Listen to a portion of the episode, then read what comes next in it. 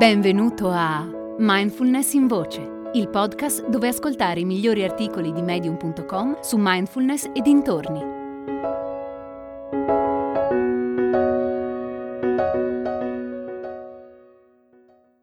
Per un'ecologia della mente di Samir Dayal Singh. In genere prestiamo molta più attenzione a come nutriamo il nostro corpo rispetto a come nutriamo la nostra mente.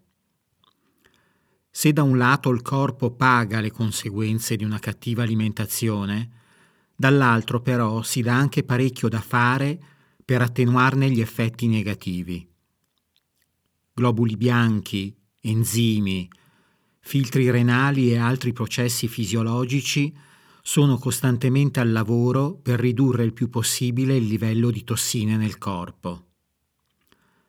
La mente, invece, si nutre di spazzatura e su quella costruisce mondi. Mentre vado in bicicletta posso pensare a tante cose, ma una parte della mia mente, almeno un processore per dirla in gergo informatico, è sempre impegnata a farmi andare in bicicletta. Allo stesso modo c'è un processore sempre in funzione per elaborare la spazzatura che la mente ingurgita.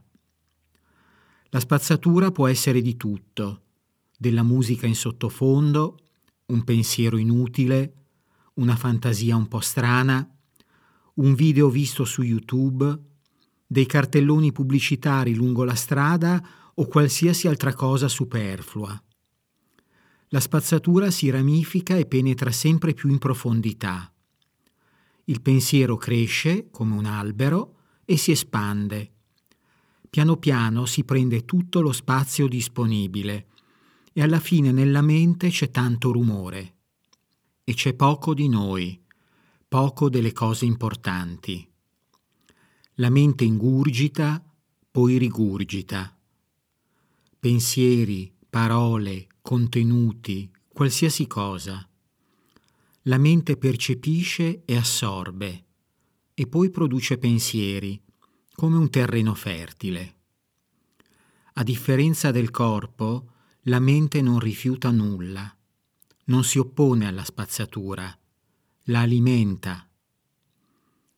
Caos, confusione, rumore, opinioni, percezioni, desideri che cambiano in continuazione. Alla fine resta poco di chi siamo davvero e molto del cibo che abbiamo dato in pasto alla nostra mente, che poi è ciò che diventiamo, lentamente col tempo.